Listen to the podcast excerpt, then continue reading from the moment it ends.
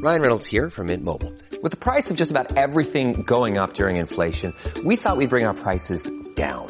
So to help us, we brought in a reverse auctioneer, which is apparently a thing. Mint Mobile unlimited premium wireless. Ready to get 30, 30, bit to get 30, bit to get 20, 20, 20, bit to get 20, 20, bit to get 15, 15, 15, 15 just 15 bucks a month. So, Give it a try at mintmobile.com slash switch. $45 upfront for three months plus taxes and fees. Promo rate for new customers for limited time. Unlimited more than 40 gigabytes per month. Slows. Full terms at mintmobile.com.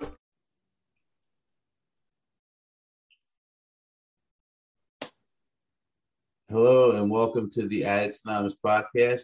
I'm your host, Jamar. Today is episode 89, and we're going to be interviewing Rex S. How are you doing today, sir? I'm doing great, man. How are you doing? I'm doing well. So, uh, like I always said, let's get the party started and dive in. Tell us about growing up. How was your childhood? Um, my childhood was shit. Uh,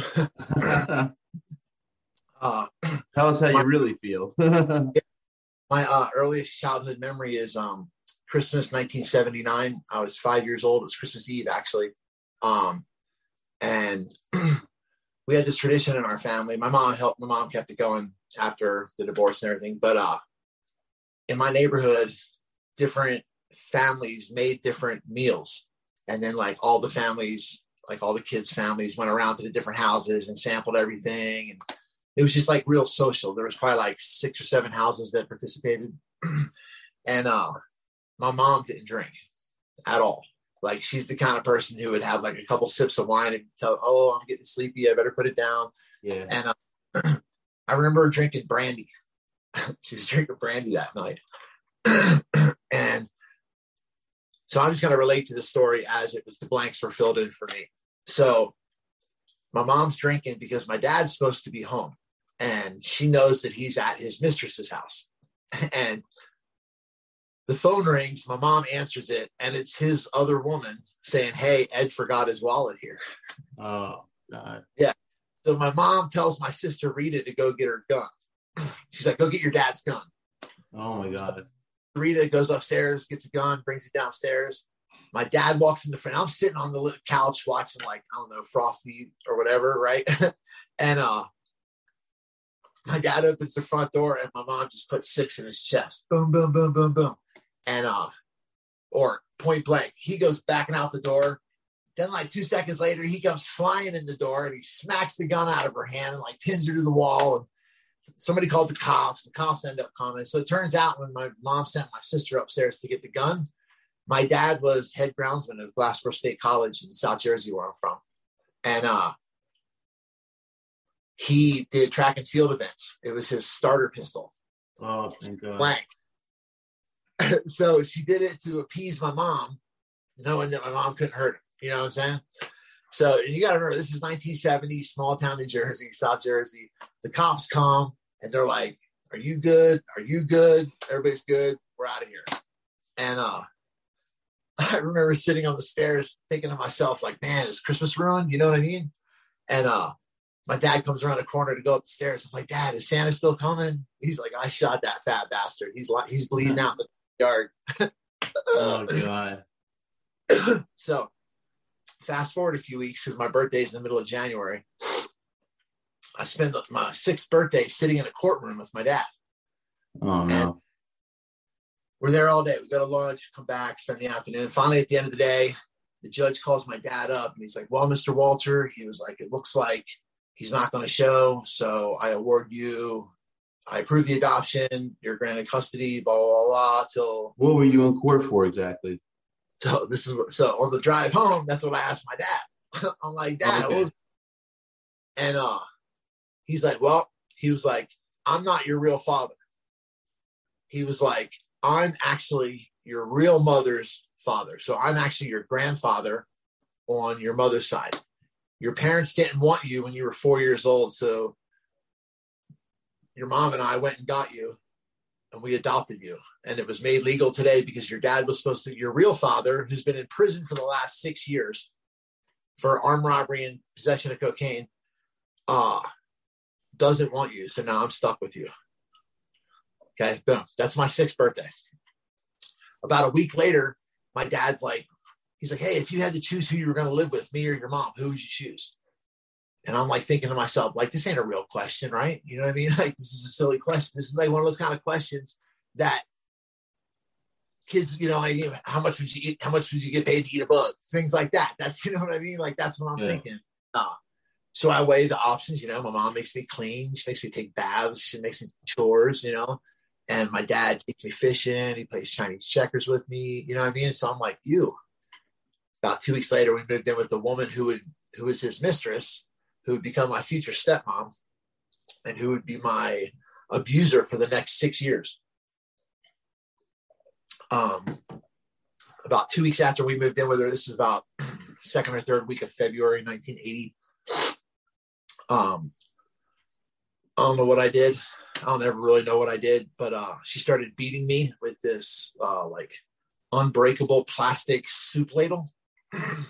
And I remember coming to like coming to awareness um, with my head like that and just crunched down in the corner of the couch, you know, trying to protect the back of my head. And my younger stepbrother, future stepbrother, is screaming at her to stop. And uh, she kind of comes to awareness, realizes what she's done. My head's bleeding everywhere.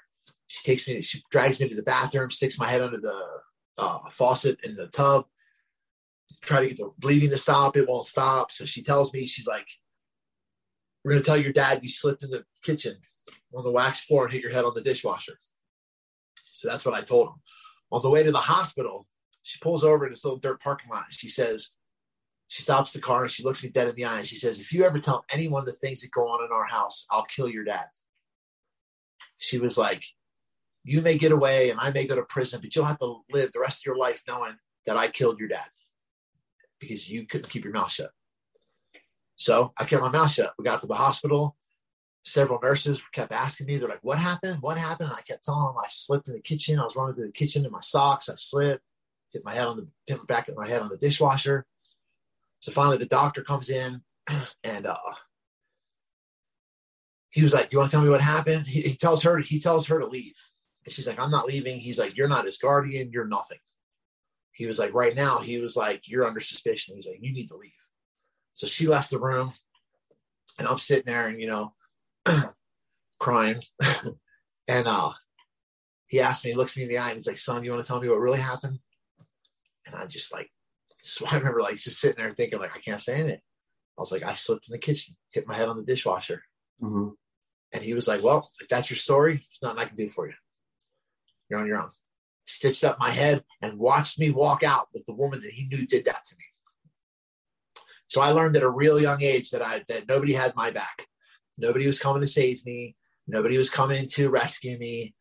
And uh the physical abuse turned into sexual abuse. Um, she would take things and stick them up my butt, uh, take rubber bands and uh, use them to hit me in the nuts. Um, my two older stepbrothers started visiting my room late at night, um, getting me to go down on them. that went on for about three years until I pulled a knife on one of them. Told them if I saw it again, I was going to cut it off. Might not be in that moment, but someday I was going to cut that fucker off. They must have believed me because they never came back. uh, the physical abuse stayed until I was about 12 years old. And uh, right after my 12th birthday, I was at my friend uh, Miles's house, and we were kicking it with his his older brother was or his uncle was hanging out with my older brother, and they were doing coke, and uh, we talked him into fucking getting us high, and they shot us up. And that was the first time I ever got really high. First time I ever smoked. I, I smoked weed and drank beer and whatever I could get my hands on from the time I was six years old. How old were you guys at that time? 12, Oh, 12 years, and what- 1980s, Where'd you get your hands on? cocaine. At 12, no shit. Yeah. And uh, about February or March of 1986, something happened. I remember it wasn't too cold out, so it's probably it might it might even have been like April. but uh, I was messing around with my stepbrother, and like I think we were sword fighting with wiffle ball bats, and I think I hit him too hard. I probably hit him too hard, and uh, he went crying in my downstairs in the basement. Downstairs in the basement was my dad's workshop. Um, him and my stepmom made uh, like you ever seen those like wooden um, duck or geese weather vanes that the wings spin and like it turns in the wind, or like uh they have like reindeer plant holders with poinsettias in them and stuff like that. So they did stuff like that. They made like little wooden uh, trucks and stuff, and they sold it at arts crafts fairs around the Okay. holidays.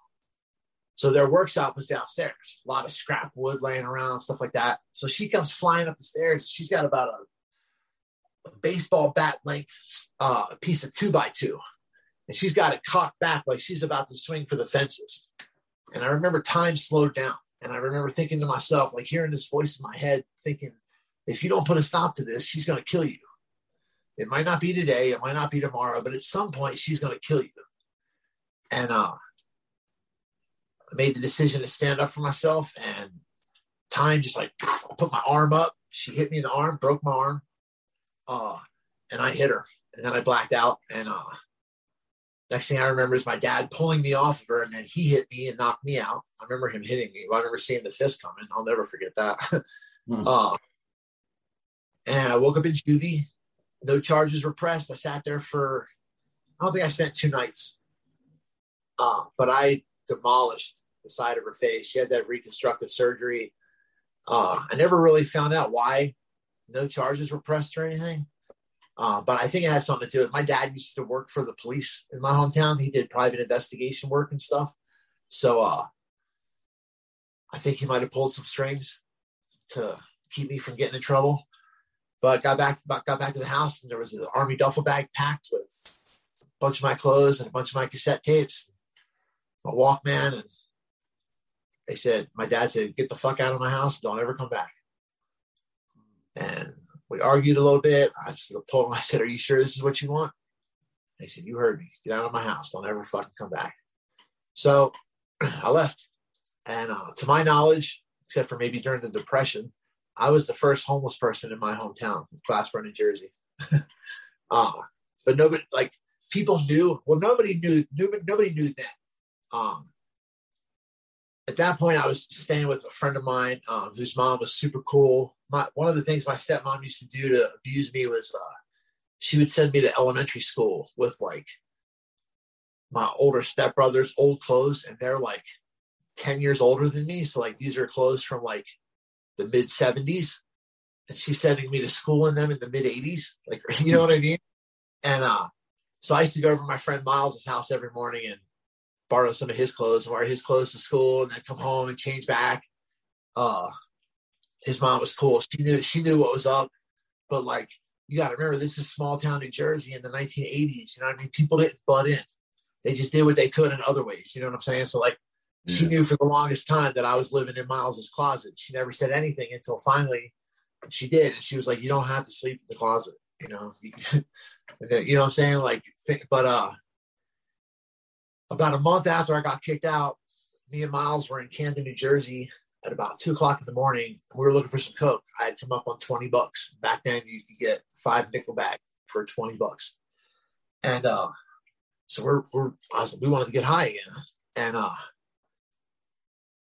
running this old black guy, and he's like, man, he's like, what the fuck are you doing out here? Now, you got to understand, man, Camden is like Detroit, New Jersey. Oh, I know. I, I was going to mention. I'm from New Jersey. I'm in. I'm in uh, Middlesex County. I'm from Central Jersey. Oh, that's what's up. That's what's up. Right on. Represent. so, oh. yeah, I know Yeah. all about it. yeah. So, so, so the people who don't know, Camden's like Detroit or like Flint. Well- exactly. You don't want to be caught there at the wrong time. No, especially in the '80s. Like it's cleaned up a lot now. Like you Oh, go yeah. down, like the, they got the riverfront walk and stuff now. It's crazy. Like back then, that was like crackheads and hookers. That's all the riverfront was. Yep. But uh, he uh, he's like, man, he's like, come on, man, back to my house. I can get you off the street. So we go back to his house, and he's like, he's like, what you looking for? And I said, white. I didn't know no different. You know what I mean? And uh, he hands me this little wax spindle with this little bit of powder in the corner, and uh, I told him, I said, man, I said, I'm young, but I'm not stupid, bro. I was like, I know there's supposed to be more than that. He's like, what you talking about, man? He's like, that shit ain't pinch. He gets all defensive and shit. And I was like, bro, I was like, dude, I'm used to getting bags like this, you know, like like the size of my thumbnail, you know what I mean? And Yeah. he's like, he's like, no, he's like, he's like, he's like, man, what you looking for? I was like, coke. He's like, nah. He's like, that's heroin. Hmm. Heroin. He's like, yeah. He's like, heroin. And Miles was like, "Oh no!" And I was like, "Ooh!" I was like, "What?" I was like, "Tell me more about this." Huh. And uh, eventually, I asked him. I said, "Man, why you call it hair on?" He said, "Because once you do it, you hook from hair on out." And I was like, "I was like, yeah, I I, I can dig that."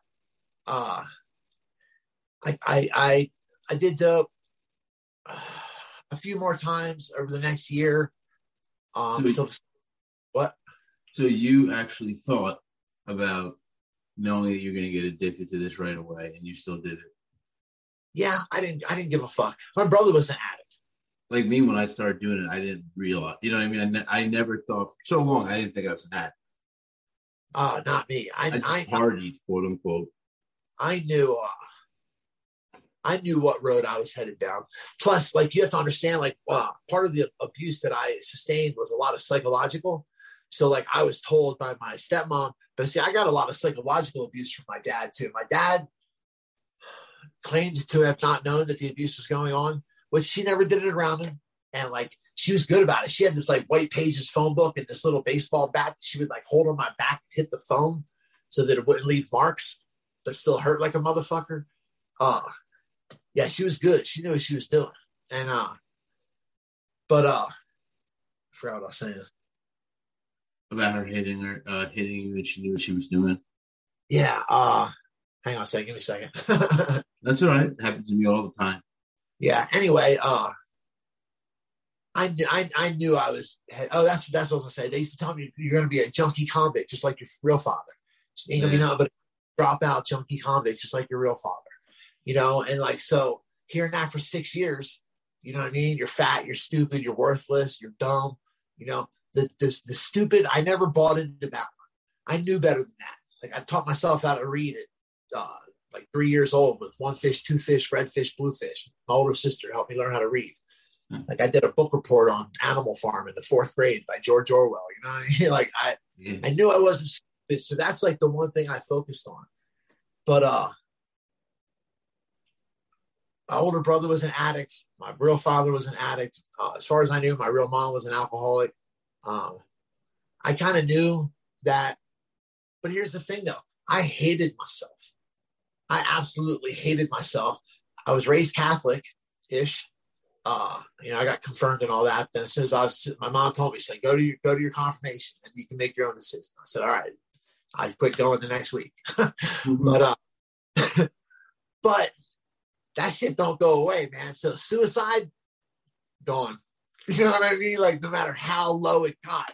That's why I would like, you know, that's why when I found heroin, I was like, oh, well, I don't have to kill myself. There's this beautiful place that I can go to and forget everything and all my problems. And even if it's just for a short period of time, it's a wonderful thing. Uh, I used to call it the land of Nod, going off to the land of Nod.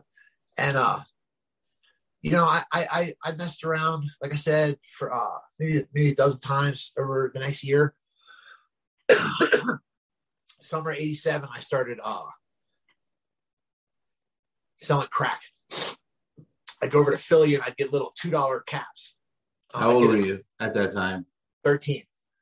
And Mhm. uh, No shit. I- I knew these uh, Simon City Royals, these white gangster disciples in Philly who sold, you could get six $2 crack hits with a little cap and a little plastic vial for 10 bucks. And it cost 80 cents to ride the bus from Camden to Philly over to Ben Franklin. So I'd hustle up 15 bucks I'd take the bus over, boom, go score six of them, take the bus back, the three pack of soft pretzels for a buck, take the bus back, and then go sell those for five bucks a piece in Camden. And I do this all day, back and forth, back and forth, do about five, six trips. And uh, then I'd go over to Philly, over off uh, Lombard, and uh, in South Philly, and there was this like total roach motel above this like donut shop that pay by the night, pay by the hour, uh, pay by the week. It was 15 bucks a night. And I started staying there. And there was a bunch of transvestite hookers that lived there. And uh, they used to always get me and Miles to do stuff, try to get us to do stuff. You know, like there was all these creepy old men who wanted to do stuff to us and stuff. But we were all like, nah, nah, nah I'm a hustler. You know what I mean? Like I, I'm, I, I'm all right selling drugs. I'm, I'm good at that. And uh, well, uh, it's probably like, it was like July. But uh, it was a Friday night. Miles went back to his house, and uh, I stayed, knocked at the door, and this one real aggressive tranny was like, "Hey, uh, come on, dude, just wants to fucking pay you to have you walk around naked." No, I'm like, "No, I told you fucking no." And boom, they kicked in the door, and I don't remember anything else. Uh, I don't even really remember that too much. That might even be constructed memory just from the event. But uh, Miles found me the next morning. I was bleeding out from my ass, and uh, I had a broken jaw. My eye was swollen shut. Uh, they beat me and left me for dead, and who knows how many times they raped me. uh, but I ended up in the hospital under a fake name. I gave a fake name, and there was this woman. Her name's Linda. She was like my street mom back then. She was my earliest heroin connect. Um, Okay. and Miles called her and fucking she pretended to be my mom and came and got me out of the hospital as soon as they would let me leave. And so after that, I kind of backed off the heroin for a while because I was afraid of where it was leading. You know what I mean? Um, Yeah. And I, I just decided to explore my alcoholism for the most part and uh, did a lot of cocaine. Um, at this age, you're at this point, I should say, you're still very young. yeah um everything is pretty much the same from about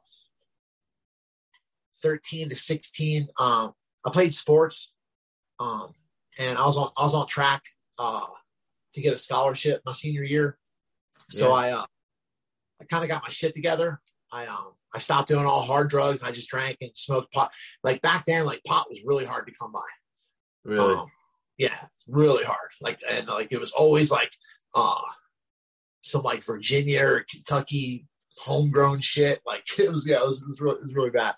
But uh I had this one guy who was he was a he he, he uh I met him in high school and we did heroin a couple times together and he was like, Hey man, he was like he was like, I'll help you get off the heroin. He's like, you don't ever have to worry about finding weed again. He's like, I'll always make sure you got weed. So that, that was cool. He helped me get off heroin. um, and I got in a motorcycle accident um, the summer. of you 19- actually, you technically, you you use weed medicinally to get yourself off heroin.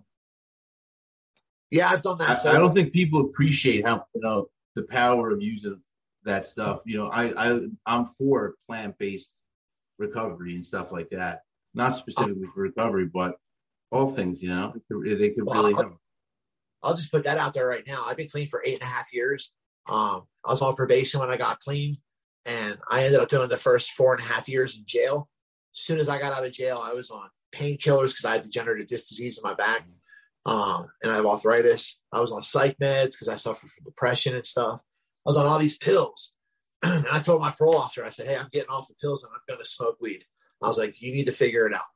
And for the last four years, I've used marijuana medicinally, and uh, I also am plant based. I believe that there is a lot of healing power in psychedelics. Um, I, I, I, I do vision quests and things like that. Um, but yeah, so just put that out there. No, Uh, yeah, uh, yeah. I'm with you, and I think you know, and it's funny because like people will judge judge you about that, and like they'll be, but they'll they'll be judging you with a cigarette in one hand and an energy drink in the other. Exactly. It's all It's- drugs. It's Yeah, all it's all- drugs. Sugar. I, I think you, you know what I noticed when people mention you know what they're addicted to, and they say drugs, they say, "Oh, I'm addicted to painkillers. I'm addicted to this." No one ever mentions I'm di- addicted to cigarettes because that kills you. It kills you also. It's just a longer, slower process. That's it. there's all chemicals that we willingly put into our body for recreation, like for enjoyment, that we don't have a off switch in our brain for. Cocaine and sugar. Sugar is the number one addiction on the planet, Yeah. more than alcohol, more than nicotine, more than heroin. I mean, sugar is it because they put sugar in everything. Yeah. Yeah. That's why I got, it's funny you mentioned it. I got this uh, Gatorade with zero sugar in it. Yeah. Uh, I know I'm, I'm an energy drink drinker. I, I get the sugar free ones. But uh, anyway, uh, summer after my senior year, a couple weeks before the start of the academic school year at Rutgers, uh, I was in a motorcycle accident. Um, I broke 27 bones. Uh, was in a coma for 73 days. I flatlined three times on route to the ER. Um, I was in an accident in Camden, and they flight for life me to uh, uh, University of Pennsylvania Trauma Center. And back then, if you were in a flight for life and you flatlined, they had to land the helicopter. They landed three times going from Camden to Philly. Well, so Flight for Life is that program where people uh, volunteer as pilots? Uh, I don't know. Flight for Life is the one where, like, uh, if they bring in a helicopter, that's Flight for Life. Okay. Yeah. So there's a Um, pro- there's a program where some some people volunteer to actually fly those helicopters. They they call it something. I forget. that that that might be. I, I don't I don't know about that. I don't know about that. Um, but uh, I spent 73 days in a coma. I broke my collarbone. I had a uh, compound fracture on my shin, cracked my femur. Um, they Oh, say that God. where I landed on my head. I, I, they found me 175 feet from the point of impact. So they theorized, nobody saw it. They theorized because I was on the back of the bike and I was wearing the driver's helmet. They think that I was ejected off the back of the bike, landed on my head, and then my left side like hit the ground. And uh and then I rolled into the bush where some people who were at the party, coming from the party that we were headed to, were coming to see what all the lights and stuff were about. They saw my Doc Marten sticking out of the bush. Huh.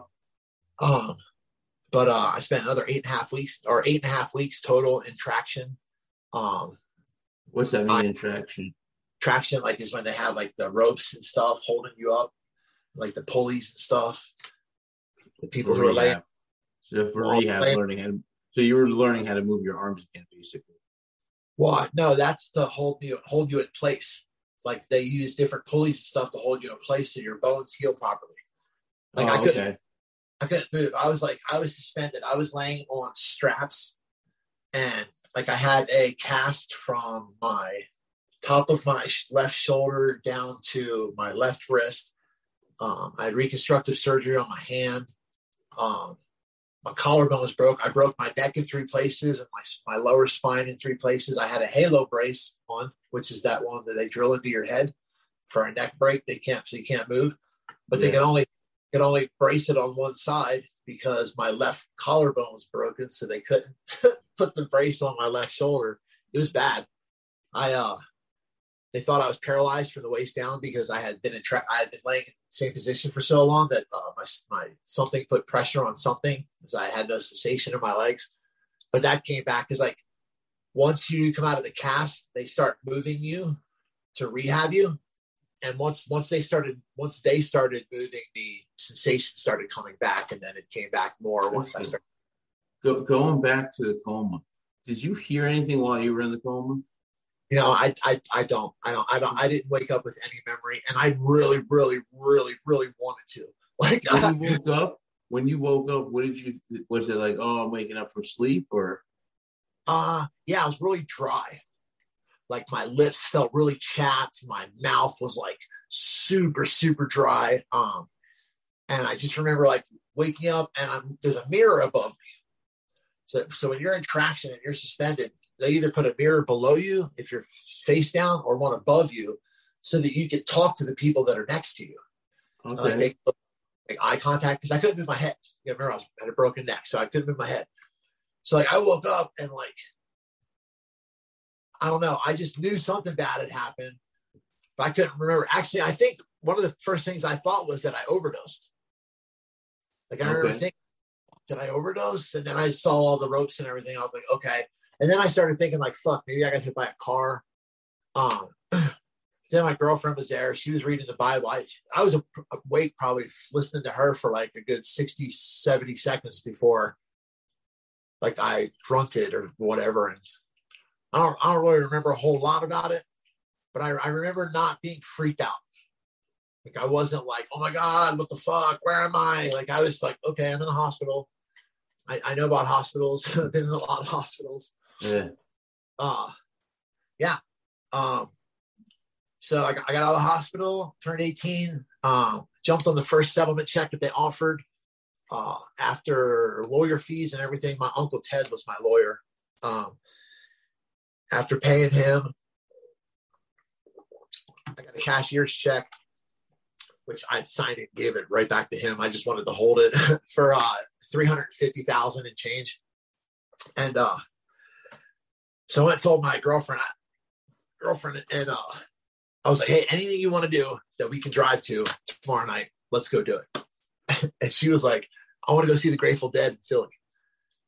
And I was like, "Oh," I was like, "Man, but that." Because back then I was like super like punk rock, headbanger. Like I was into like Dead Kennedys and Ministry and Butthole Surfers, like industrial. I was not into some fucking old hippie country bands who fucking were a bunch of burnout acid heads. And uh because I I had never eaten acid at that point. I was afraid of it because me and Miles scored a vial of acid when we were like 15.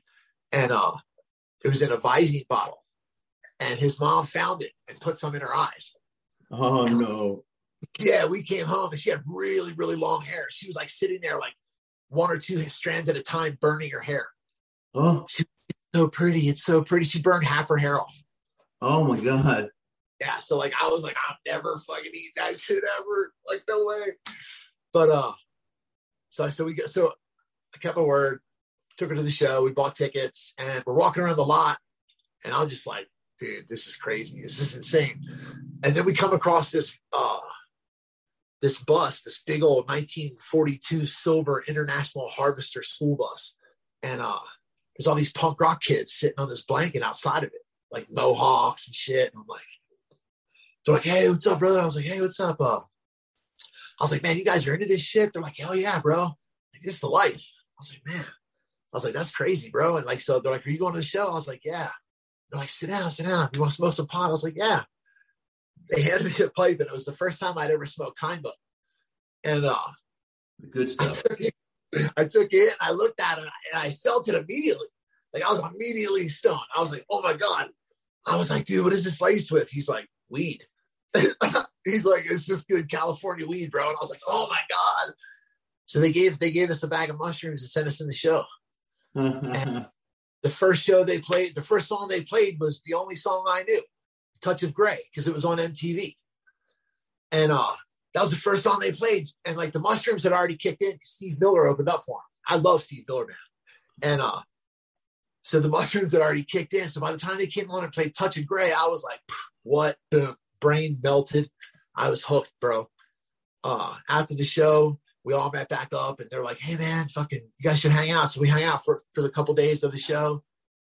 And then dude's like, man, what are you guys doing? I'm like, nothing. I was like, nothing at all. I was like, the school year's done. I was like, we got no plans. I was like, why? What's up? They're like, man, you should come on tour with us for a couple weeks. And I was like, bet, let's go. And she's like, oh, I don't know. So I On was tour so, with following the dead or playing musician or something? no, just following. Just, just go. Just, uh, Following the dead. Yeah, yep. And uh so like she didn't want to go, so I was like, well, I guess that means I don't want to go. And so he hands me this business card, and it, on it it says one nine hundred run dead, and uh that used to be a hotline that you could call, and it would tell you where like the next few shows were in what city on what oh, dates. really? Yeah, The And, uh, had their own hotline. Yeah. Funny. it was the coolest thing ever. And uh so they were playing Wisconsin. and uh I just jumped on a bus, set up a, a system with my uncle. I said, Hey, I'm going. He, he was he was stoked about it. My uncle's like the total black sheep of the family. He's like total millionaire lawyer who did nothing but hookers, drugs, booze. And they made apologies for his life. He was just cigar smoking, scotch drinking, whatever. and uh, Stereotypical lawyer. They just yeah, yeah, yeah, yeah. And he was like, man, he was like, dude, go have fun. He's like, stay gone as long as you want. He was like, you want to make me happy? Don't ever come back. So I did. I left. And uh, we set up a system where if I if I called him, he would t- I'd tell him what next city I was in, and he'd tell me what Western what hotel to pick up my money because he would wire me money. okay. And- that's good. Yeah, and I just went on a dead tour um, That's for amazing. like six months, seven months, and then uh, I decided that I wanted to meet my biological father. So I ended up going to Vegas. Uh, I found out that's where he was, and uh, first night I met him, he was like, "So you like cocaine?" I was like, "Yeah, I used to." He's like, "Have you ever done meth?" He's always like, "Have you ever done crank?" And I was like, "Nah." I was like, "I was like, they don't have that where back back where we're from." And uh, he was like, "Man, you should try it with me." So, dude, my first time I met my real father, he smoked an eight ball of meth with me and his best friend, and uh, then he stole all my money a couple days later when I finally went to sleep and I spent the next 10, 11 months in Vegas strung out on meth uh, till I had a paranoid delusion. Um, I, I was up for like 31 days, hadn't slept. And uh, I was at a friend's house and I thought the cops were raiding the house. I saw them raiding the house. They called me by name, told me to come outside with my hands on top of my head. When I did, two cops ran up and slammed me on the ground. When I hit the ground and looked up, there was no cops anywhere. Mm-hmm. So I, I immediately went inside, packed a backpack full of clean socks and underwear, stuck a bag of weed in the bottom, wrote a note, taped it to the TV, said, because I was living with a woman, everybody called her Aunt Carolyn. I was like, Aunt Carolyn, gotta go. Love you. Immediately walked to I 15 and started hitchhiking north. And uh, I started to pass out. Like my body started to shut down. My body started to realize, catch up. Like, oh, hey, you've been up for a fucking month. Like, you need to sleep. I made it to a cardboard dumpster outside this AMPM on the outskirts of North Las Vegas, right by the Welcome to Las Vegas sign. And I crawled into the cardboard dumpster and slept for three days. And when I finally woke up and went inside and asked dudes if I could use the bathroom, they were like, "Hey man, we kept coming and checking on you, making sure you weren't dead." huh. And uh, I hitchhiked. Uh, ended up hitchhiking north, made it to Salt Lake City. Salt Lake City, I run into these kids. Uh, this is Salt Lake City in Jersey, or are you talking about Utah? Utah, yeah. Okay. I hitchhiked north from Las Vegas to uh, Got you. Got you. to Salt Lake City, Utah. And when I got there, I ran into these kids. They're talking and we're talking, and uh, they're punk rock deadheads. And I'm like, man, do you guys know such and such? And they're like, yeah, man, we're going to meet him right now. And uh, it was my buddy Sprocket, who was the guy that gave me the one nine hundred run dead card that I went on tour with, that I had lost touch with because I went to Vegas and got strung out. I've seen him one time since then, and that was at the Dead shows in May 1993 in Vegas. They came and found me on the strip, took me to the shows, and had a good time, and then went on their way. And I stayed to do more meth. Um, What was the first age? uh, I might have missed it. What was the first age you ever tried anything? six years old. All right. Wow. I smoked pot and drank beer for the first time at six. Who gave it to you? My older brother, Billy. All right. Had, Yeah. Did you like it at first? Yeah, I did. Uh, I love. I mean, I didn't really. Here's the thing: I never liked drinking, ever. Never liked it. Like it's not something that like, like if I ever looked at it in my head, it was like, oh man, I'm really enjoying this. Like I liked the social aspect of it, like going to shows and having a few drinks, that that kind of thing. You know what I mean? But like Yeah. Drinking just for the sake of drinking, like I have never in my life had a beer because I'm thirsty. Never, not once. Like I would literally rather go thirsty than just drink a beer by itself. Like, you know what I mean? Like I just I hate I hated alcohol. And uh but I still drank. Don't get me wrong.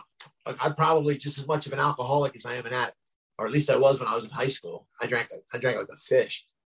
Uh we ended up we hung out in Salt Lake because their their bus broke down and they're waiting for this mechanic to see if he could fix it. And uh, after about a month, five, six weeks, he finally said, "No, there's no nothing I could do." And it was parked in the old Greyhound parking lot.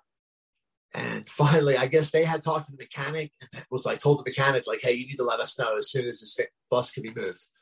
So the mechanic contacted them, like we came back one night. There was a notice on the bus that said you have like three days to vacate the president's premises, and the bus is going to be towed. So Sprocket was like, "Fuck it, man." He's like, "We go hang out at my girlfriend's house in Denver, Colorado," and uh, I was like, "Yeah, sure, let's go." So uh, me, Sprocket, I think this, I think his name was Matt, other kid that came with us. We hitchhiked across Wyoming, and then down to Denver, Colorado. Uh, got to Denver on Christmas Eve, 1993. Um, and his girlfriend's mom was like, "You're fucking crazy. there ain't no way these these are staying in our house." So uh, we ended up going to this uh, teen homeless shelter, and uh, I don't know, man. I didn't really mess around with anything hardcore. Uh, I stayed with the hippie drugs. A lot. I got. I really got into acid on Dead Tour. Um, so like 94, I 93, 94, I ate a lot of acid. Uh, smoked a lot of pot. Got into like ecstasy and stuff like that. But I, I stayed away from the hard stuff until December of 94. I was in Oakland for the Grateful Dead shows, and uh, somebody blew a quarter gram of raw quarter raw crystal LSD in my face. So that's a gram of LSD is enough to make 100 sheets, which is uh, 10,000 hits, right? So a quarter gram is the equivalent of 2,500 hits. Um, somebody and by blew it. blowing it in someone's face, it can get them intoxicated. oh my God, bro. LSD absorbs in skin. Okay. So it got in my eyes, it got in my skin, it got in my mouth, like it got in my hair.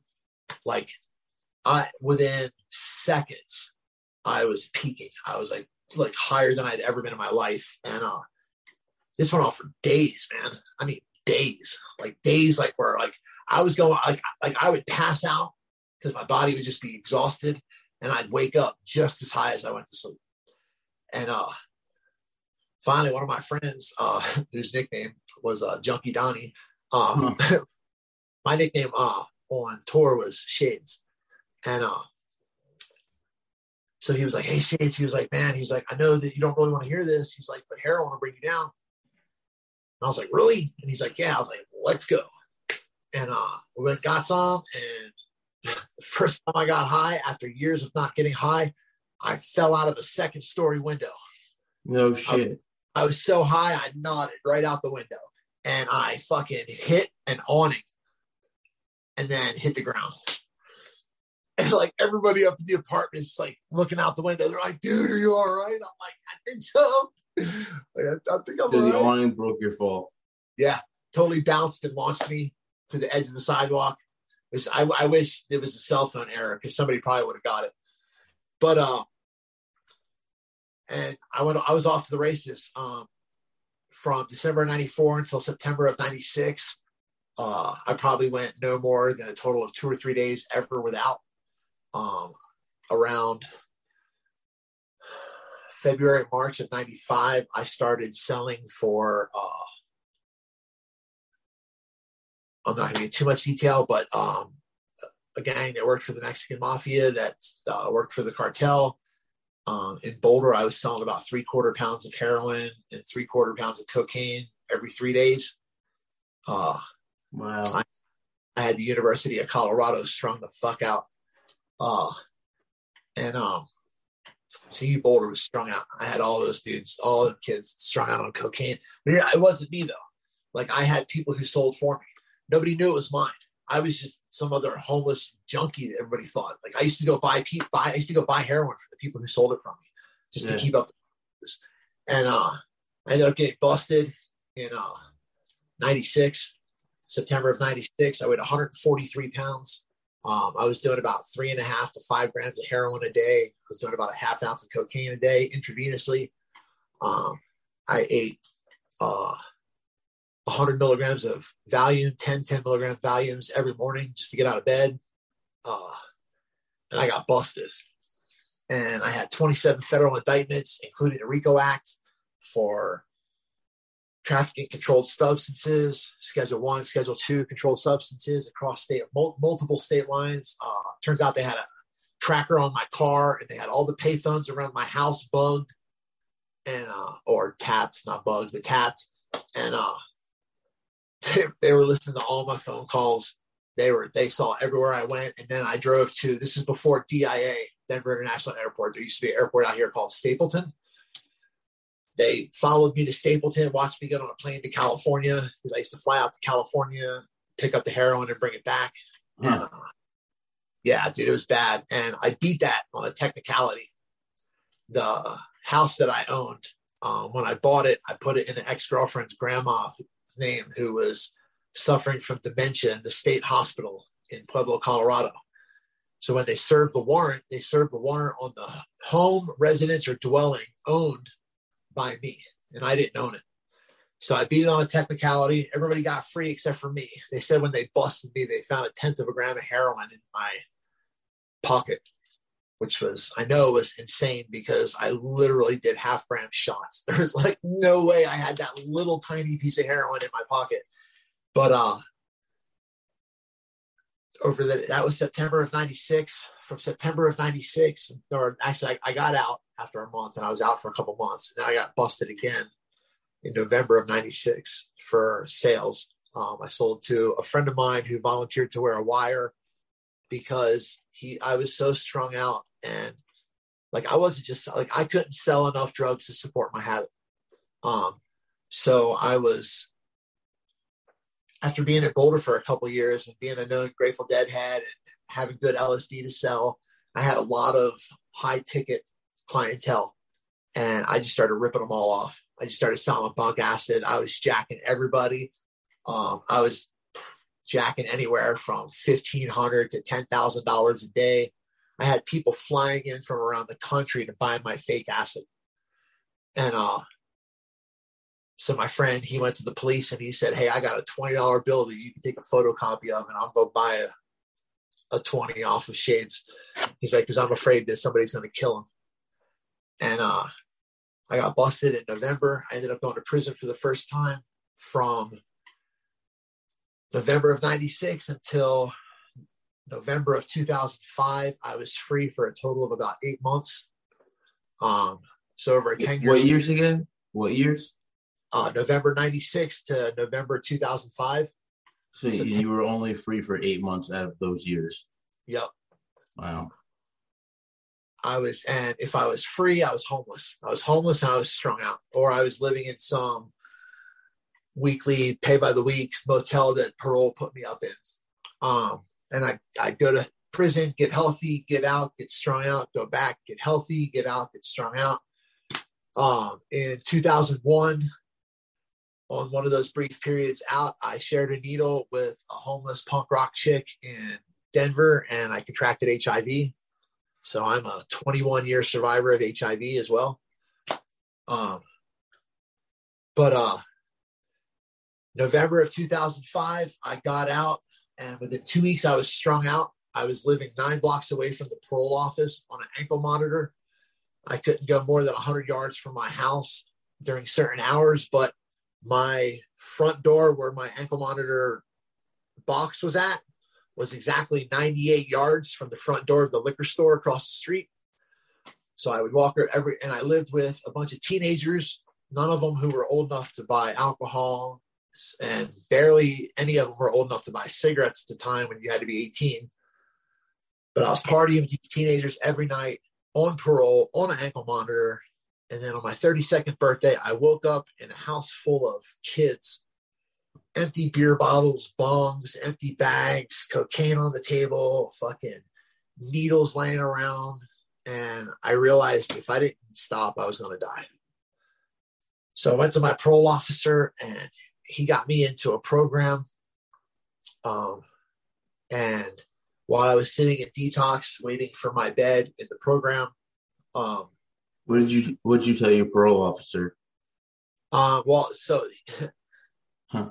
here's how here's how good I was. Okay, so I got out and I started doing dope, and when I when I do heroin, I'm a drug induced bulimic. I puke a lot. Um, so when I get strung out, I lose weight fast. So I decided that I was going to pretend that I had cancer, and uh, that uh, it was going to be cancer of the stomach, and that's why I couldn't hold stuff down. And back then, the place where I did UAs, uh, well, they just sold these drinks, and if you drank this drink and then drank like two liters of water and peed one time before you went and did your UA, it would come back clean and it would have all the nutrients and everything that they looked for, the enzymes and stuff that they look for in the pee to make sure it's not fake, right? Mm-hmm. So I was doing that. So I was passing all my UAs and I had all these doctor's notes that I was fucking making on the computer at the library. And uh, so when I went to my parole officer, I said, "Hey man, I've been lying to you for two months." And he said, "What do you mean?" I said, well, I said, I'm strung out. He starts laughing. He pulls out all my UAs. He's like, you haven't had a hot UA. I said, come on, man. I said, I've been in the system since 1989. I said, I, I know how to beat a UA. And uh, he's like, are you serious? And I rolled up my, I pulled up my hoodie sleeve and I showed him my tracks. And he was like, oh my God. He was like, oh my God. He was like, he's like, what am I supposed to do? I was like, well, I want to get in a program. He's like, oh, he's like, good, good.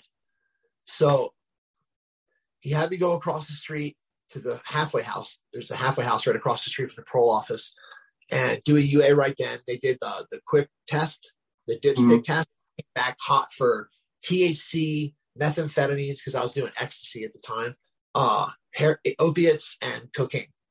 And he was like, All right, I need you to go back to your house and not leave your house until I can find you a bed. And I was like, All right, cool.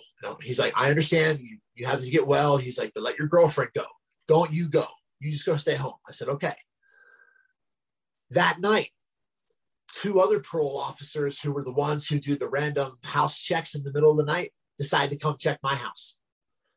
And I'm fucking sitting in my bedroom. My girlfriend at the time and I are having a fight, and everybody who came to our house knew not to ring the doorbell because it rang right over my bed. Uh-huh. And I had gone to Denver and not gotten any dough for her. I told her, I said, fuck you. You got this dude who wants to fuck you, who deliver, call him. So I'm just about to do my shot got it all fixed up, and the doorbell rings. So I do my shot real quick, put the cap on, throw it in the sharps container, throw the sharps container under the table, I mean, under my bed. And then I walk to the front door. And our front door has had one of those uh, little doors that you can open up to see who's out there. Okay. I like open up the little door and I'm like, man, don't ring up. And it's two parole officers. There's two badges right there. And they're like, do not close that door, unlock the door, take two steps back. So I'm like, fuck. So I do it. They open the door. They come in. They're like, who else is in the house? I was like, my girlfriend's in the bathroom plucking her eyebrows. So they go get her, fucking make us sit in chairs. And dude, first they try to go into my roommate's room, but she's smart. She's got a lock and a deadbolt. She sells weed and all her shit's in there. And uh, they're like, we need access to this room. I said, no, you don't. It's my It's the homeowner's. My room is the one in the back. So they go in the back and he comes back with this grocery bag and it's got a fucking dirty spoon, a couple dirty needles, a couple dirty wrappers, opens up the fucking fridge. There's bottles of liquor, cans of beer. And uh so I was like, you need to call uh Officer Stern. And they're like, why? I was like, because he understands. I was like, I just told him all of this today. They're like, you're going to jail. And the one dude's being a dick, and the other one, so the other one calls my parole officer. My parole officer shows up and he was like, stop, blah, blah, blah. He takes the bag of stuff and he was like, Mr. Toll came to me today, get complete admission. He's like, I told him to come home, stay home, not to leave the house, blah, blah, blah. He, he ran the whole thing down, called the supervisor. The supervisor tells him, he comes back and he's like, it's seven o'clock right now. He was like, you have till 9 p.m. to get to the detox in Boulder. He's like, if you're not there, I'm coming to pick you up with a squad car. I was like, bet. It's like a half 45 minute bus ride away. I just went, packed a bag, boom, going. Here's the thing though, they never opened up my backpack. my backpack had a bunch of bags of weed in it, some more dope because I fucking was selling weed to support my habit. So I was like, in my mind, I was like, okay, I just need to get off parole. I just need to get off parole. Well, an amazing thing happened when I was in the detox. I met a bunch of sober people. They used to have uh, there was the Friday night young people's meeting that was actually in the detox, and then there was a couple other meetings that were in the rooms upstairs above the detox. And before I even went to treatment, I had this really solid. I went to treatment um, already on my four step, and I, I, did my first four step in a two week treatment program, and uh, stayed sober for five years. Uh, it was all about AA and twelve step recovery, um, but something was wrong. Like I was I was living a lie. Like they, they say in 12 step recovery that uh work with the people who have what you want, right? So I didn't know what I wanted. Because like in, in, like I never had a life to get back. You know what I mean? Yeah. Like you hear in recovery, like, oh, I'm so glad I got my life back. And da, da, da, you know what I mean? Like I never really had that. I never had an emotional identity, a uh, a um a spiritual identity. I never had any of that. And uh, so I, I was trying to pretend to be like everybody else. Yeah. And I ended up uh, starting my own business and meeting this woman and getting married for totally the wrong reasons. We got married to combine our taxes. Um, we ended up buying a house together and she cheated on me. We got divorced and I ended up relapsing after six years. Cause I, and I say I was sober for five years because the last year I was in a relapse without using. Like I was addictive behavior. She once like she cheated on me, and once she cheated on me, that was like license for me to fuck everybody. Yeah. And uh, Prelapse is a good is a is a bad thing. yes, prelapse. I've never heard that before. That's exactly what it was. Yeah. I ended up relapsing like uh, a week or two before my six year anniversary, and uh, it was it wasn't too bad. It was I mean it was bad. Don't get, it was bad. Uh, what I meant by too bad though was I wasn't committing any crimes or anything because I had a bunch of savings. So I was just I told myself, oh, I'm just going to relapse for a couple weeks and then go back to the rooms. I just need to get my head straight. Well, it turned into a year and a half, and uh, about two weeks before the start of my last relapse, I smoked DMT for the first time. And I had always been afraid of DMT because people are like, man, DMT changes you. It reveals yourself to you. Right.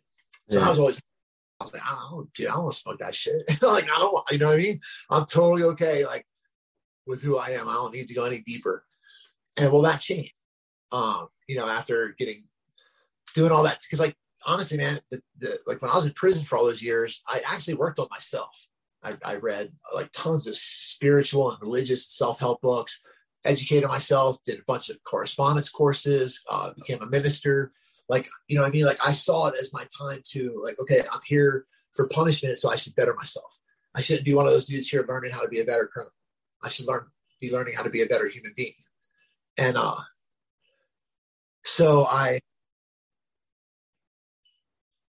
smoked DMT for the first time and it changed something. I relapsed a couple weeks later for the last time, and for the first time in 27 years, when I did heroin, it didn't work.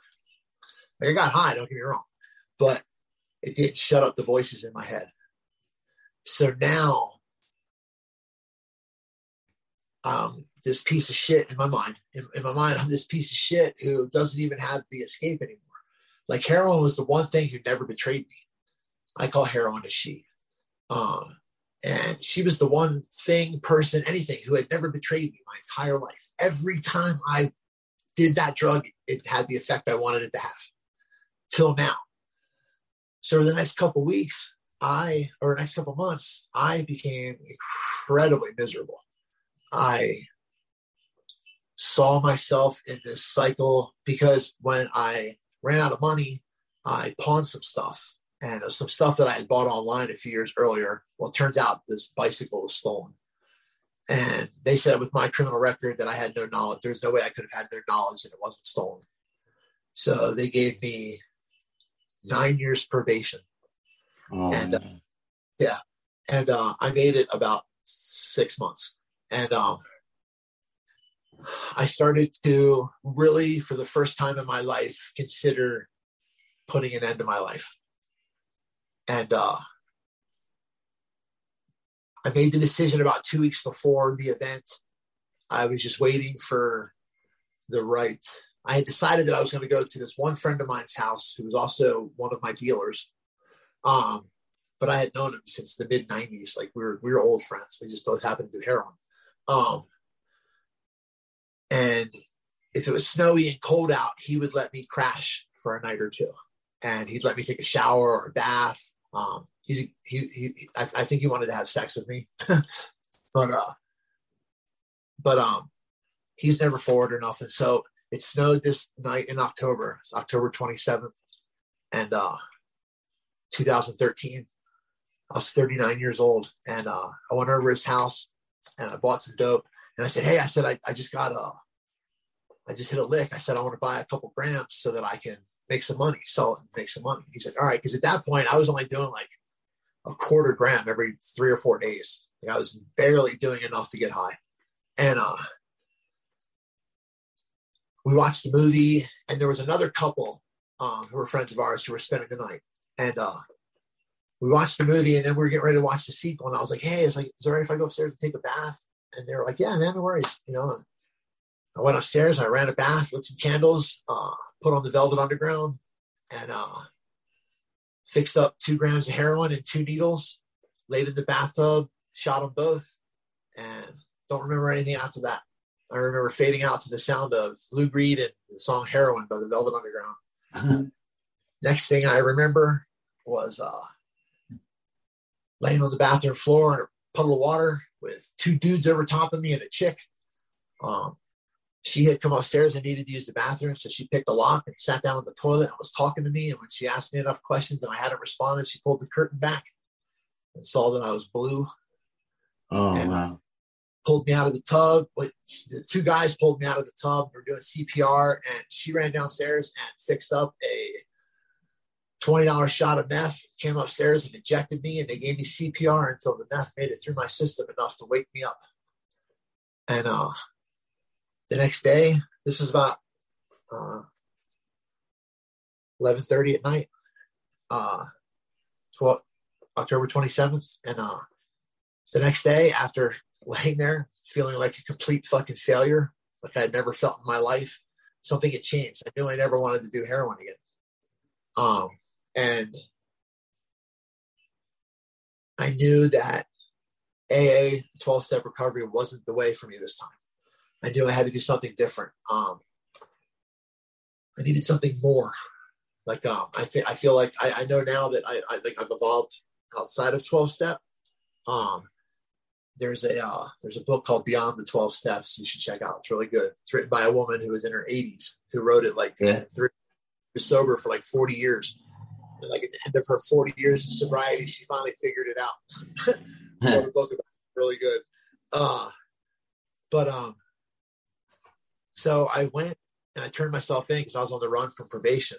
And I told my parole officer, I said, "Hey, is there any way I can go to detox first? Because I swore I'd never go to be dope sick in jail again." And she was like, "Yeah, no problem." Um, I went to detox and then I went to jail. Um, I got into a therapeutic community, which is like a rehab inside of jail, um, with a bunch of older men, older than me, a bunch of hard ass convicts that I respected. And uh, at any given time in our men's group, there'd be anywhere from seven to a dozen of us sitting around crying. Like these men in this jail classrooms taught me how to cry. And they taught me that it's okay for a man to cry. Um, they taught me that it's okay to be vulnerable, that leading with your vulnerability and leading with your weakness is actually a technique in boxing. You lead with your weakness so that you can follow with your strength. And they uh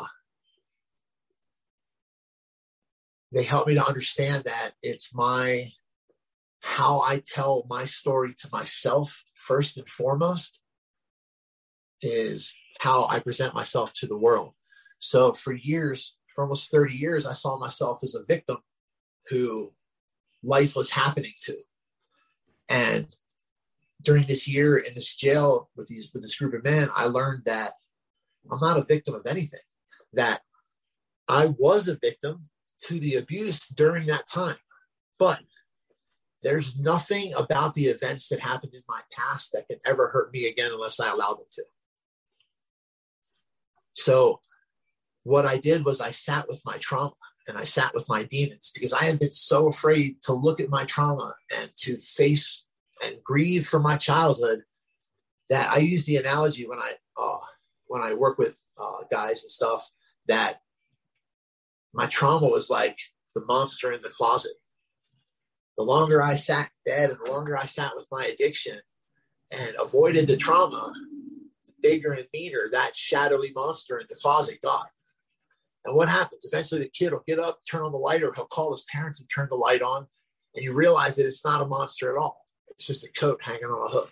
Hmm. Well, when I was finally brave enough to sit with my trauma and to sit with my demons and cast the light on them, I saw it for what it was an unfortunate series of events that happened to a child who had no control over the situation and had absolutely no responsibility in it. And once I was That able must, to have, that must have taken a lot of strength to do that. I, I, I'll be honest, man. If I wasn't in jail, I don't think I'd have got it done. I probably would have got high. I don't think that I would have been able to do that not outside of jail. Um, it was hard. There was weeks at a time where I didn't get out of bed except to go to mandatory classes, where I would just lay in bed and cry. And even when I was in group, I would cry silently. But and then I came to a place where I was able to forgive my stepmom, able to forgive my dad, able to forgive myself, able to forgive my rapists, all my abusers. And I learned what forgiveness is. Forgiveness isn't saying, "Oh, you're good. Whatever you did was okay. I, you know, it's all good now." That's not what forgiveness is. Forgiveness is saying, "Hey, I'm no longer going to fucking lose sleep over the shit that you did to me. Like I'm taking my power back. I'm taking control of my life back, and I'm now completely indifferent to you. What you did was fucked up, but that's between you and God. It's got nothing to do with me anymore. That's what forgiveness is to me. And since I was able to find that forgiveness, I ended up going to the halfway house. Uh, I was supposed to go to prison. I had I, so I had nine years probation, or five years. That's what it was. Five years probation with a mandatory nine year suspended prison sentence if I fucked probation, and I did. So I was sitting in county that whole time, thinking that I was going back to prison. Well, turns out that two DAs and two counties and my two lawyers and two in two counties were working behind the scenes to get me into a halfway house instead of prison. And uh, out here, they call it direct sentence. You get directly sentenced to the halfway house. It's like a, there's probation, halfway house, prison. It's basically how it works. It's like a glorified work release. And uh, they, uh, I did great, man. I was there for six months. I fucking flew through the program, made it to non-residential where I had my own apartment. A cop. I was on my way to pay my restitution payment for the month and I jaywalked, and a cop gave me a ticket for jaywalking. And I told him, I said, bro, I said, if you give me this ticket, I was like, I'm going to prison. And the cop was like, well, shouldn't have jaywalked. and I ended up because a ticket is a new case. I caught a new case while I was in the halfway house. That's automatic grounds for termination. So I spent the next three and a half years in prison. Um, so the first four and a half years of my recovery was spent in prison um, or a jail or halfway house or somewhere. And uh, it was amazing. It was uh, when I, I got to one prison and uh, it was cool. And then I went to a lower security one and I got in a fight that wasn't my fault. It was some dude trying to make a name for himself. And the person that he was trying to oppress didn't like me. So he's, he fucking swung on me on the prison yard, like literally 10 feet away from a cop so they were like, they're like, well, they're like, you didn't do nothing wrong, but we're going to move you to another prison. And they ended up sending me to this prison that's a medical facility. And um, I ended up becoming, and it's called an OCA, an offender care, OCA, offender care aid. And uh, you're basically like a, um, a nurse, a CNN, a, a, CN, a certified nurse, CNA. And uh, I was working with these guys who had life sentences who were had dementia, had no idea who they were, would throw shit at you, try to bite you when you were shaving their face. Uh, and then this one client I had, uh, he was a repeat offender, repeat, repeat offender pedophile who, when they caught him the last time, he had kidnapped and murdered a six year old boy. And when they found when they finally caught him, he had the little boy's penis in his wallet. Like that's how much of a piece of shit this guy was. And in prison, you don't get to pick who your clients are. You don't get to say, "Oh, I don't want to work with this guy. I don't want to work with this guy." You do that, you're going to the hole. You're going to lose your job. You're going to lose all your privileges. You're just going to make life hard for yourself. So, I decided that I was going to show these men compassion and love no matter what they had done, because what they had done was between them and God. It wasn't for me to judge. Like the dude was so like he was like he was so fat and had diabetes so bad that he was my client. They I watched him cut off each one of his toes, his foot, his shin, and then his whole left leg. You know what I uh-huh. mean? I had to put him on a on a on a lift to get him out of his bed into his wheelchair to get into the chow hall.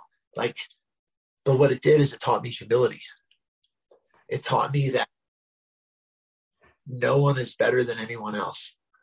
I saw this meme the other day. It said, one dude was like, man, if you had, if you had one day left to live, what would you do? And the one person was like, he was like, well, man, like I used to say I'd go get high, get crazy and parties. Like, and then I thought about it.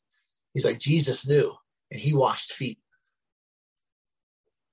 You know what I'm saying? And like, that's, that's the kind of humility I want to keep in my life today. You know, uh, I work with newcomers. I'm a life coach now. I, uh, I'm a certified trauma debriefer. I host a podcast, a weekly podcast called No Love, The Memoir Continues with Rex and Raina. Uh, Raina's my wife. Um, I just started last month going into high schools doing drug and alcohol awareness and prevention. Um, I, yeah, I'm a energy healer, Reiki and Ho'oponopono master. Uh, and I just bought 20 acres down in southern Colorado that starting this summer, we're going to turn into a homestead. So my life is great today, man. I have no complaints. All of my problems are luxury first world problems. Uh, I bitch about the price of gas today. That's what I, that's, that's my complaint. You know, uh, now I just try to have a message of positivity, you know what I mean? And enlightenment and hope, you know, and, uh, like you and I talked about, you know, like recovery comes in many forms in many ways. I have a lot of friends who, if it wasn't for methadone or Suboxone, wouldn't have the wonderful life that they have today. You know, um, I'm a I'm a medicinal plant advocate myself, like you said. Uh, I'm all for marijuana, uh, other kind of psychedelics, but uh, I don't push that on nobody. You know what I mean? Everybody does their own thing. Um, everybody has their right to do their own thing. I just, I just want people to understand that they don't have to live that life anymore. You know what I mean? Like, you know what I mean? You don't live that life anymore. Yeah. no, hell no. It's it was uh, just, and another thing is, I, I've said this before. Addiction is a lonely place to be. Oh yeah, that's why they say the opposite of addiction is connection. Yeah, this is true. You know, this is us right here. You know what I mean? Like we're we're connected. You know what I mean? Like you and I are helping each other stay sober by spreading our story to the world. Exactly. And like, you know, like uh I totally understand the tenets of anonymity. Don't get me wrong. Um, I, I, I was all I, I, when I was in AA for five years, I was about it. I held district, regional positions. I had a service sponsor at all times. I, you know, did the steps, the concepts, the traditions. I was all about it because I wanted to know it like I knew heroin. Yeah. You know, like I want if I gave my life to heroin, so I was all about it. Well, now I'm giving my life to recovery. I want to be all about it. Yep. And but I also did a lot of research on the old timers, you know, and Bill Wilson never saw Alcoholics Anonymous as a destination he saw it as a starting point for life. Like, not saying that like people should stop going to meetings, but like somewhere along the way, it became about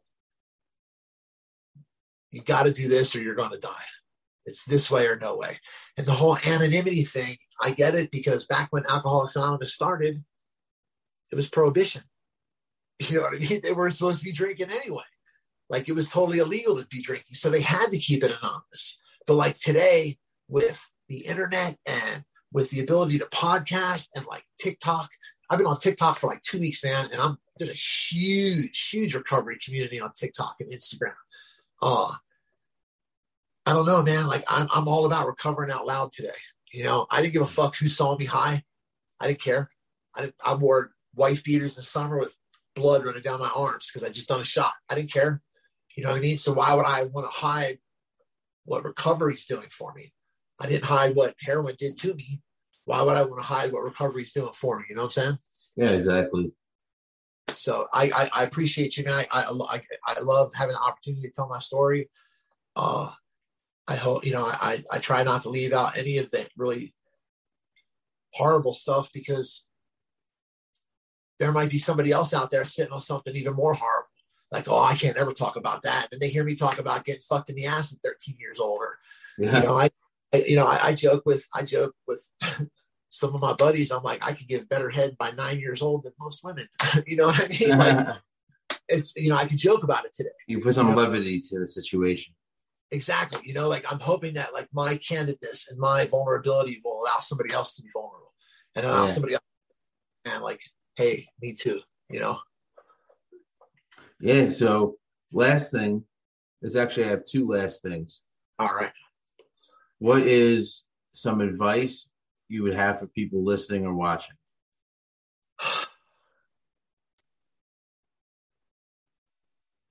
I guess if you're new, like I, I try to get messages to newcomers. Uh, you know, if you're new, um, there's five things that I did those first five years that kept me sober, and uh, they never changed. And and I do them today. I don't I don't do them to the extent that I did then, but that's you know, go to meetings, get a sponsor, get a book, whatever book it is for whatever program you are, and read it with your sponsor get a service position and pray. And like pray doesn't mean you have to get down on your knees and oh our father, blah, blah. it doesn't mean that. It means being open to a dialogue with something positive. Because I know that heroin was my God for 27 years. I was a devout worshiper. I was at the altar every single opportunity I had, Hmm. or I was giving my time for the time that I had spent. And So for myself, I would advise don't let the word God in the rooms get you caught up. God can mean anything. It can mean group of drunks, group of drug addicts, great outdoors, great outdoors, good orderly direction. You know, it it it, it doesn't have to be some old dude with a white beard sitting on a throne in the sky casting judgment on you Yeah. you just have something positive in your life that you can put your attention and your focus onto other than the drugs Yeah. that would that would be my piece of advice Awesome. And the second last thing, tell us a little bit more about your podcast, real quick. yeah um it's called no love uh k-n-o-w love um and uh it's it's it's um a continuation of my book i wrote a book it's called no love a memoir um basically the story i just told you uh i tried to write it like an aa meeting what what what it was like what happened and what it's like now and uh after writing it and promoting it on social media and going on podcasts and stuff some people encouraged me that maybe i should do a podcast uh, so I did, and I just named it after the book. Uh, we talk about subjects that are raised, you know, and what I just talked about: uh, sexual trauma, uh, childhood neglect, recovery, addiction, trauma healing. Um, we don't really have a format. Um, it's kind of like you and I just did. Me and my wife. Um, it's called No Love. The memoir continues with Rex and Raina. Um, and we just have guests on, or sometimes it would just be her and I. Uh, like our first episode, and then we had another episode. I think it's like episode six, where the first episode we just you know introduced ourselves and told our story, Yeah. why we're doing. It. And the other one is uh, she's she, my wife is uh, a member of Adult Children of Alcoholics and Dysfunctional Families, that recovery program Okay. she, and she's kind of new to it. So she was asking me questions on the podcast, like a newcomer would ask, you know, somebody with eight and a half years, you know what I mean? Like kind of like Yeah. you said, like what advice do you have for newcomers? You know, what did you do in early recovery and how important is a sponsor, you know? But then other than that, we just have guests on. Um, we've had some really good guests. Uh, it, it's like this. It runs anywhere. They average from about 40 minutes to, I think our longest one was 120 no, not not 120. Sorry, I mean uh uh uh 80 82 minutes. I think is the longest one. Yeah, like an hour and an hour and 20 minutes. Gotcha. But, uh, Yeah, man, it's fun. We just have people on, and uh, you know, I introduce myself. She introduces herself. I introduce them, and kind of like you, I'm like, hey, uh, tell us a little bit about yourself, or tell the audience about yourself. And then we just look for a topic in there. You know, when they're done telling their story, we just ask them questions like you did. Very similar format. yeah. Cool. Cool. I hope people check it out. we also uh we video it and we put it up on youtube as well How do they find you there? uh no love the memoir continues on All right, YouTube. be easy to find. And then um, all the social media on Instagram, it's No Love, the Memoir Continues. And then on uh, Facebook, Twitter, and TikTok, it's Rex Shades Eagle. Rex Shades Eagle. Yep, capital S, capital E, all one word, Shades Eagle. All right. So I appreciate you coming on the show today. Appreciate you having me, man. It's always a it's always a pleasure to be of service. Yeah, thank you. So for Yeah. everyone watching and listening, if you like what you heard and saw, please click subscribe below so you can see when we add new videos. Also give us a like. Check us out on Instagram, Reddit, Twitter. We also have a Facebook group where you can go there, get some resources, as well as going to the events tab. You can see that we do nightly Zoom meetings. Also check out our new website, addicts-anonymous.com. There's a plenty of resources there as well as some literature that we have produced. So that's all I have for today. And until next time.